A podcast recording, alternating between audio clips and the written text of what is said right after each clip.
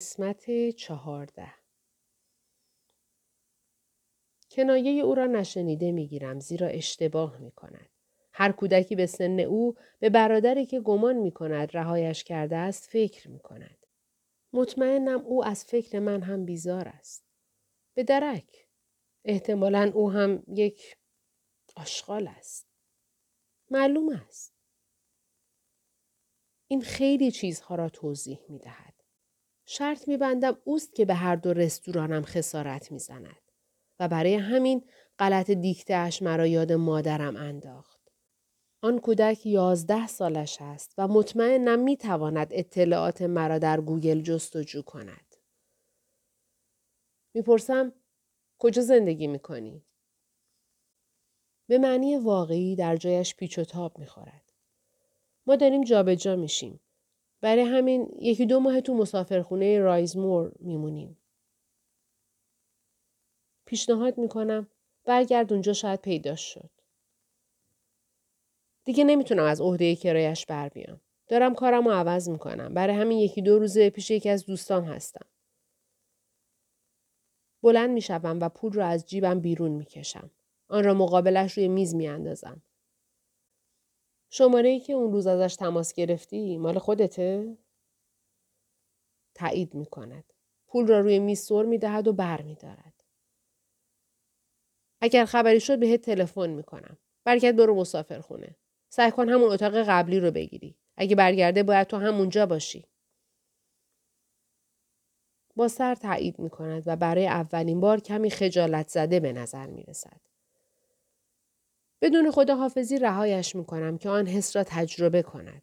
امیدوارم دست کم ذره ای از حسی را که سالها در من ایجاد کرده است درک کند. و حسی را که احتمالا همکنون در برادر کوچکم ایجاد می کند. نمی توانم باور کنم. رفت یک انسان واقعی به وجود آورد و فکر نکرد به من بگوید؟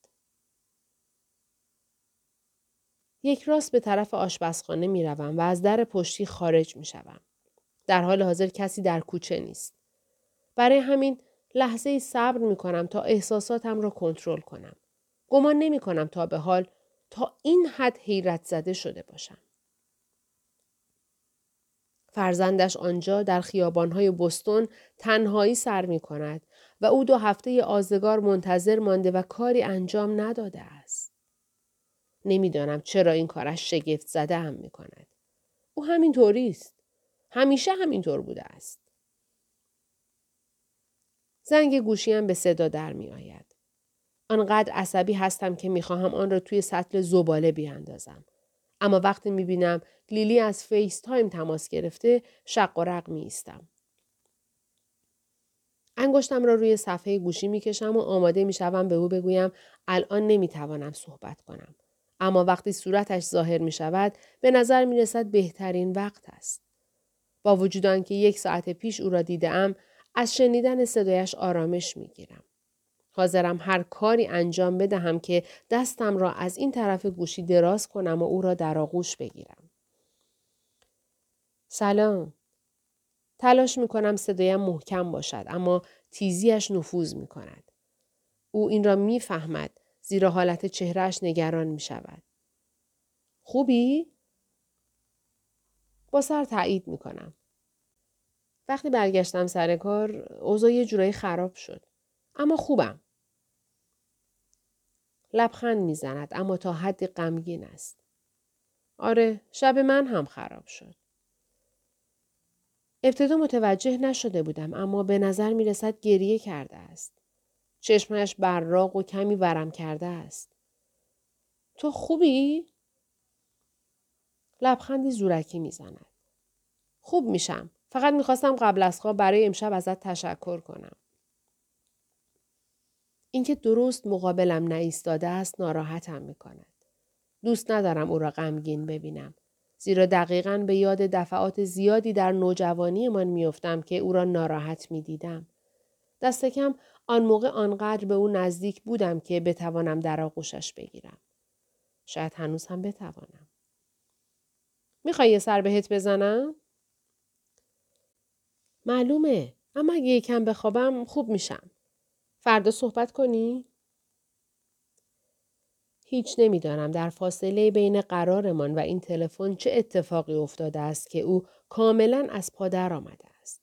خیلی شبیه حسی است که من دارم. یه گفتگوی کوچیک باعث میشه بهتر بخوابی. میام و پیش از اینکه اصلا کسی خبردار بشه برگشتم اینجا. نشونید چیه؟ لبخند کوچکی بر چهره غمناکش می نشیند.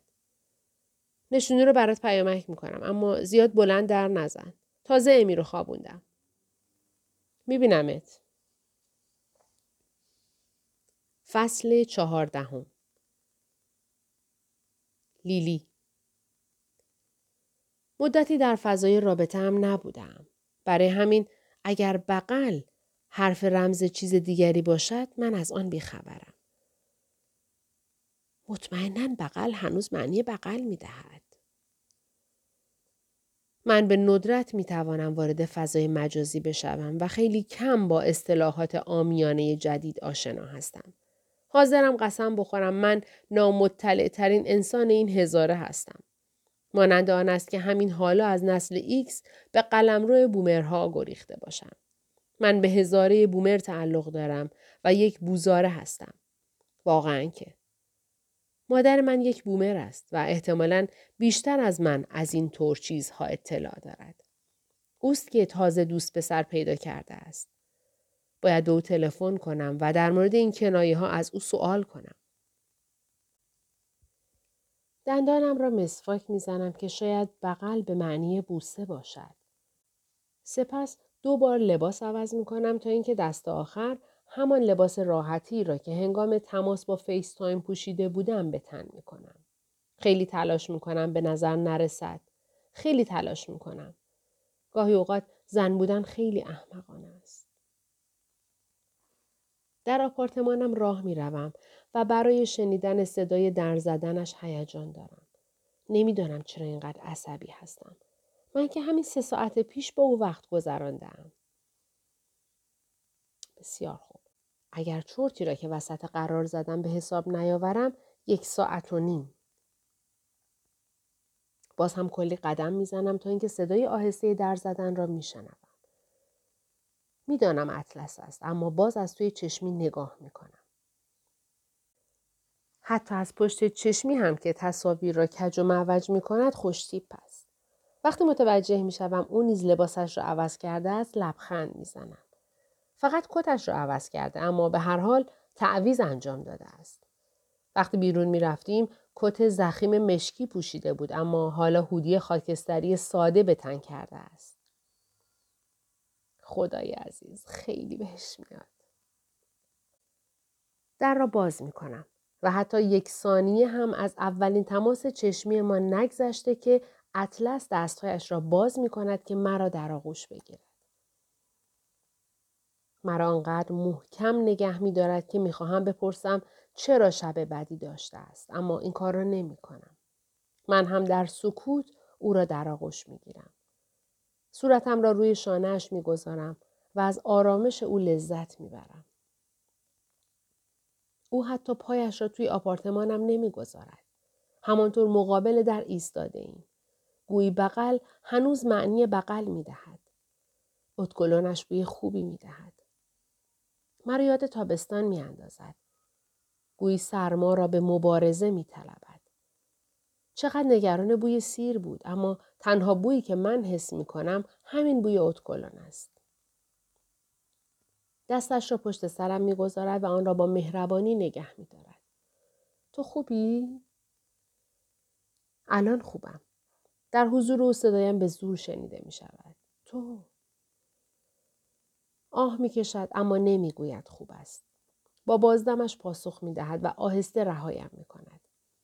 دستش را بالا می آورد و انگشتانش را روی قسمتی از موهایم می کشد. امیدوارم امشب بتونی یکم بخوابی. می‌گویم تو هم همینطور. من خونه نمیرم. امشب میمونم رستوران. این را با صدای لرزان می‌گوید. گویی نباید حرفی می‌زده است. داستانش مفصله و من باید برگردم. فردا هر طور شده باهات تماس می‌گیرم. می‌خواهم او را به خانه دعوت کنم و وادارش کنم همین حالا همه چیز را برایم تعریف کند.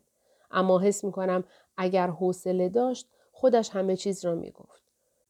من هم مطمئنا حوصله ندارم تعریف کنم بین من و رایل چه اتفاقی افتاده. برای همین نمی‌خواهم وادارش کنم در مورد چیزی که شبش را خراب کرده است صحبت کند. فقط دلم می‌خواست می‌توانستم برایش کاری انجام بدهم. ترفندی به ذهنم می‌رسد و از جا میجهم. می‌خوای بازم یاد داشتم و بخونی؟ چشمانش ناگهان از هیجان برق می‌زند. معلومه که می‌خوام. همینجا واسا؟ به اتاق خواب می‌روم و توی جعبه وسایلم رو نگاه می‌کنم که دفترچه بعدی را پیدا کنم. وقتی پیدایش می‌کنم نزد او باز میگردم. به کنایه می‌گویم این یکی تصویری تره. اطلس با یک دست دفترچه را می‌گیرد. دست دیگرش را دور کمرم حلقه می کند. شب بخیر لیلی. شب بخیر اطلس. هیچ کدام حرکتی نمی کنیم. گویی اگر از یکدیگر جدا شویم آزرده می شویم. اطلس باز هم مرا محکمتر به طرف خودش می کشد.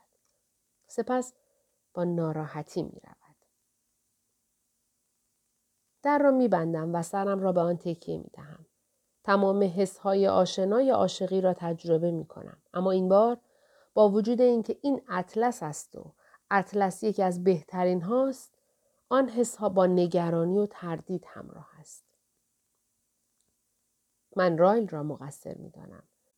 همان اعتماد کمی را هم که پدرم نسبت به مردها در وجودم باقی گذاشته بود از بین برد و مرا از آن خالی کرد. اما به گمانم این عشق نشانه آن است که احتمالش هست اطلس چیزی را که پدرم و رایل از من ستانده اند به من بازگرداند. از این فکر هیجانم از تلاطمی که اطلس در وجودم جا گذاشته است به سقوطی ناگهانی به قعر جهنم بدل می شود. زیرا می‌دانم رایل نسبت به آنچه حسی خواهد داشت. هرچه از بودن با اطلس بیشتر به وجد می آیم بیشتر از اعلام این خبر به رایل وحشت می کنم. فصل پانزدهم اطلس در ارتش با دوستی کار می کردم که در بستون فامیل داشت. امه و شوهر امهش برای بازنشستگی آماده می شدند و می خواستند رستورانشان را بفروشند.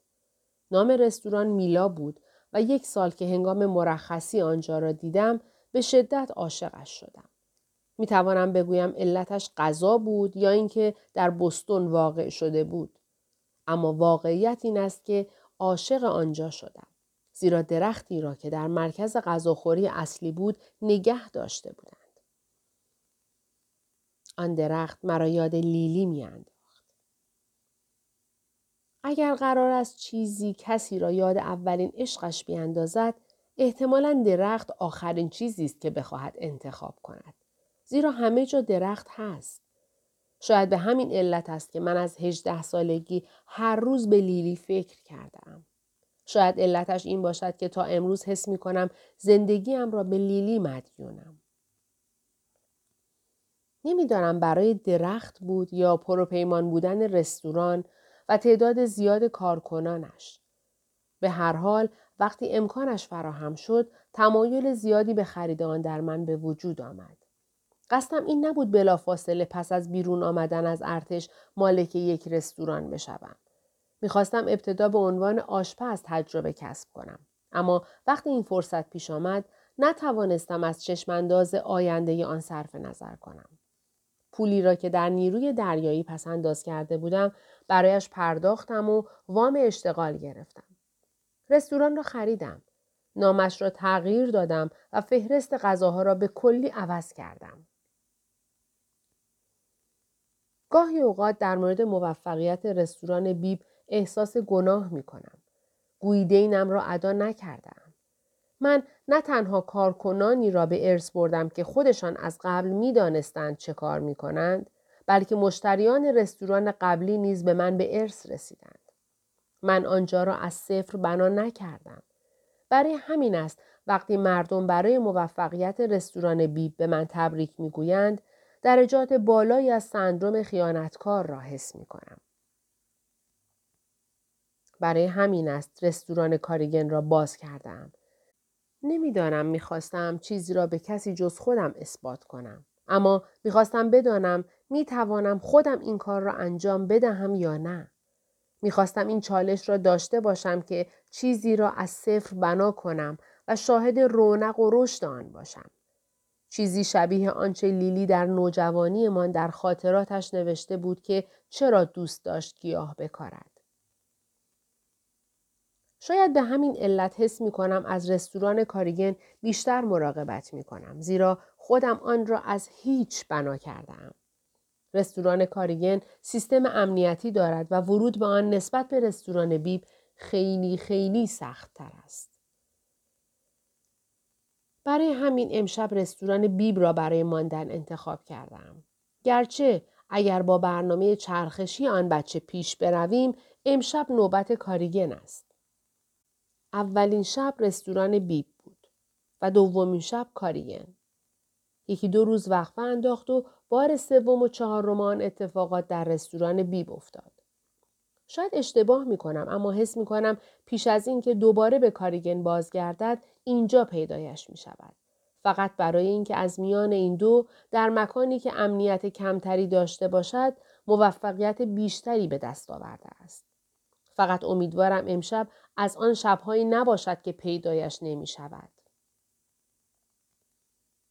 اگر گرسنه باشد مطمئنا پیدایش می شود. برای به دست آوردن غذا رستوران بی بهتر است. برای همین من کنار سطل زباله بزرگ پنهان می شوم و منتظر می مانم. یکی از سندلی های پاره ای را که سیگاری ها در زمان استراحتشان استفاده می کنند می آورم و وقتم را با خواندن می گذرانم. کلمات لیلی با من همراهی می کنند. همراهیشان زیادی خوب است زیرا چندین بار چنان در این خاطرات غرق شدم که فراموش کردم برای چه قرار بود گوش به زنگ باشم. مطمئن نیستم بچه ای که به رستوران من خسارت می‌زند همان بچه است که مادرش با من یکی است یا نه. اما این همزمانی معنی دار است. و توهین های هدفداری که با اسپری رنگ می نویسد اگر از زبان کودکی باشد که از من تنفر دارد معنی پیدا می کند. فرد دیگری به ذهنم نمی رسد که برای خشمگین کردن من نسبت به این پسر کوچولو که حس می کند برادر بزرگش او را ترد کرده است دلیل بهتری داشته باشد. ساعت تقریبا دو بامداد است. برنامه امنیتی گوشیم را برای کاریگن نگاه می کنم اما آنجا هم اتفاق جدیدی نیفتاده است. دوباره باز می گردم سر خواندن خاطرات. گرچه خواندن یکی دو بخش آخر دردناک بوده است. فکرش را هم نمی کردم آمدن من به بستون تا این حد روی لیلی تأثیر گذاشته است. من در آن سن حس می کردم مزاحم زندگی او هستم. هیچ نمی دانستم از نظر او من تا چه حد در زندگیش نقش داشتم. خواندن نامه هایی که او در آن زمان نوشته است بسیار دشوارتر از آن است که انتظارش را داشتم. گمان می کردم خواندن افکار او نوعی تفنن خواهد بود اما وقتی شروع به خواندن آنها کردم به یاد آوردم کودکیمان نسبت به ما چقدر سنگدل بوده است. من دیگر چندان به آن روزها فکر نمی کنم.